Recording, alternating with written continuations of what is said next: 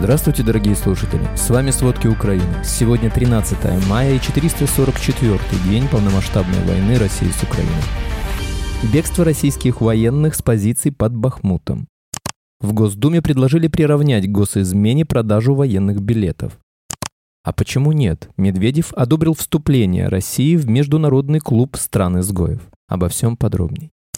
Бегство российских военных с позиций под Бахмутом свидетельствует о проблемах в армии России. Россиянам не хватает надежных боевых подразделений, об этом сообщает британская разведка. Известно, что за последние четыре дня части российской 72-й отдельной мотострелковой бригады, вероятно, отошли со своих позиций на южном фланге бахмутского направления. Следовательно, украинские бойцы вернули себе по меньшей мере километр территории. Для россиян этот участок фронта имел тактическое значение поскольку это плацдарм на западной стороне канала Донецк-Донбасс. При этом 72-я бригада, являющаяся частью российского 3-го армейского корпуса, была ограничена готова к боям. Именно ее перекидывание на фронт свидетельствует о проблемах в армии России. В ночь на 13 мая российские военные атаковали Киев дронами «Камикадзе». Все беспилотники успешно уничтожили украинские силы ПВО. Известно, что это уже шестая атака на Киев с начала мая. На этот раз Россия совершила нападение, используя лишь беспилотники типа «Шахет». Разрушений и травмированных в результате атаки в Киеве не зафиксировано. В ночь на субботу 13 мая россияне атаковали гражданские объекты Николаева. Известно о трех пострадавших. Об этом сообщил глава Николаевской областной военной администрации Виталий Ким и городской глава Александр Сенкевич. Также он отметил, что есть повреждения в учебном заведении. О том, что в сторону города летят ракеты в момент объявления воздушной тревоги, сообщили мониторинговые паблики. Позже Виталий Ким также добавил, что спасатели ликвидировали пожары на предприятии и в пятиэтажном доме. Три человека получили травмы, но обошлось без жертв.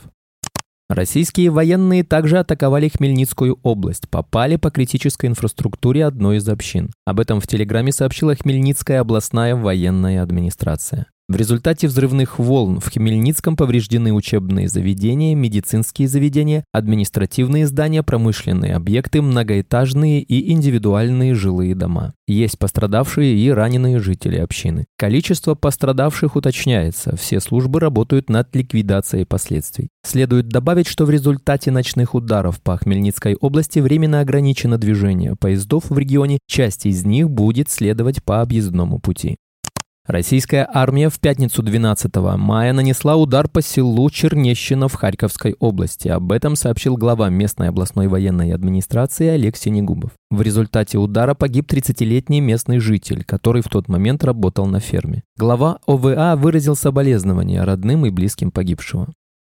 В результате мощного взрыва во временно оккупированном Луганске, который прогремел в городе 12 мая, был ранен депутат Госдумы России. Об этом сообщают российские СМИ. Речь идет о депутате партии «Единая Россия» Викторе Водолацком, который активно поддерживает боевиков, распространяет пропаганду против Украины и тому подобное. В то же время опубликовано видео с Водолацким, где тот комментирует обстрел Луганска на фоне горящего здания. На видео видно, что депутат цел и невредим. После 24 февраля 2022 года российский депутат незаконно пересек госграницу и проинспектировал деятельность российских органов в Луганске, Попасной и станице Луганской. Чтобы победить в войне, Украина должна не только освободить все свои территории, но и предотвратить новое вторжение. Об этом главнокомандующий ВСУ Валерий Залужный рассказал в интервью. По его словам, Украина как государство должна сделать все, чтобы не повторилось то, что началось 24 февраля 2022 года. Генерал отметил, что должны быть созданы такие условия, при которых у России никогда не будет возможности повторить свою агрессию. Мировой истории известны государства, живущие и показывающие, что лучше их не трогать. Именно таким государством должна стать Украина, уточнил Залужный.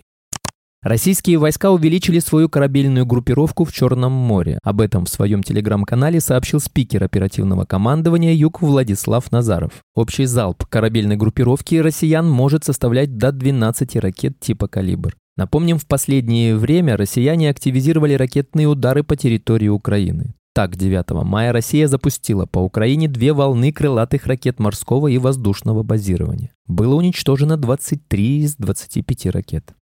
Правительство Бельгии передаст Украине новый пакет помощи в 92 миллиона евро, который будет оплачен за счет доходов от заблокированных российских активов. Такое решение утвердил Кабинет министров в ходе заседания 12 мая. Половина этой суммы, 46 миллионов евро, будет использована для военной помощи и закупок бронетехники, оружия и боеприпасов для украинской армии. Другая половина будет направлена на гуманитарную поддержку и восстановление Украины.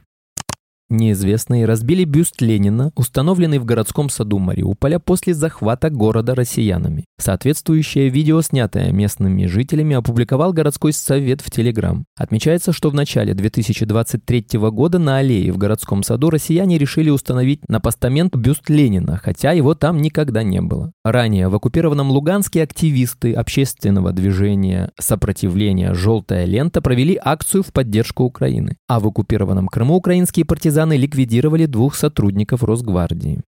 В оккупированном Мелитополе при взрыве получил ранение высокопоставленный коллаборант. Об этом сообщает телеграм-канал «Национальное сопротивление Украины». Отмечается, что взрывное устройство было заложено в мусорную урну. Напомним, в конце апреля в Мелитополе взорвали одного из руководителей оккупационной полиции. В Джанкойском районе временно оккупированного Крыма потерпел крушение российский военный вертолет Ми-28. Об этом сообщают российские СМИ со ссылкой на заявление министра обороны России. Отмечается, что вертолет выполнял плановый учебно-тренировочный полет. На его борту находились два пилота, они погибли. Местные телеграм-каналы опубликовали фотографию, на которой можно увидеть последствия взрыва. В Минобороны России утверждают, что причиной крушения мог стать отказ техники. Там также добавили, что вертолет не был оснащен боекомплектом. Стоит отметить, что после полномасштабного вторжения России в Украину у россиян часто происходят аварии с участием авиатехники. Так, в апреле в Мурманской области разбился военный самолет.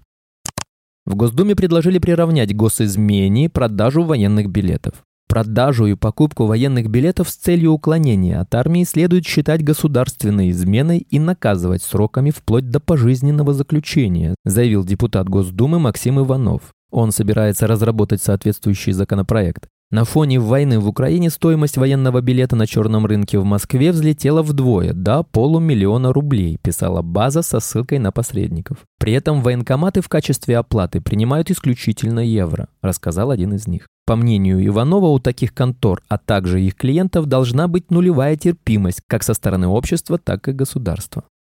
А почему нет? Медведев одобрил вступление России в Международный клуб стран-изгоев. Идея Ирана создать международный клуб из стран, в отношении которых введены санкции, любопытна, заявил в пятницу замглавы Совбеза России Дмитрий Медведев. «Надо бороться вместе. Я абсолютно поддерживаю предложение», — сказал он, комментируя инициативу посла Ирана в России Казима Джалали. Тот в интервью эксперту накануне предлагал сформировать антисанкционный клуб, куда, по словам Джалали, помимо России и Ирана могли бы войти еще около 20 государств. По словам Медведева, такой союз мог бы представлять определенную силу, особенно с учетом того, что ряд стран не признают санкции Запада. Спасибо, это были все главные новости о войне России с Украиной к середине 13 мая. Помните, правда существует, а мы стараемся сделать ее доступной. Если вам нравится то, что мы делаем, пожалуйста, поделитесь этим подкастом с друзьями в России. Также, если вы хотели бы помочь нам делать материалы еще более качественными, пожалуйста, оставляйте фидбэк.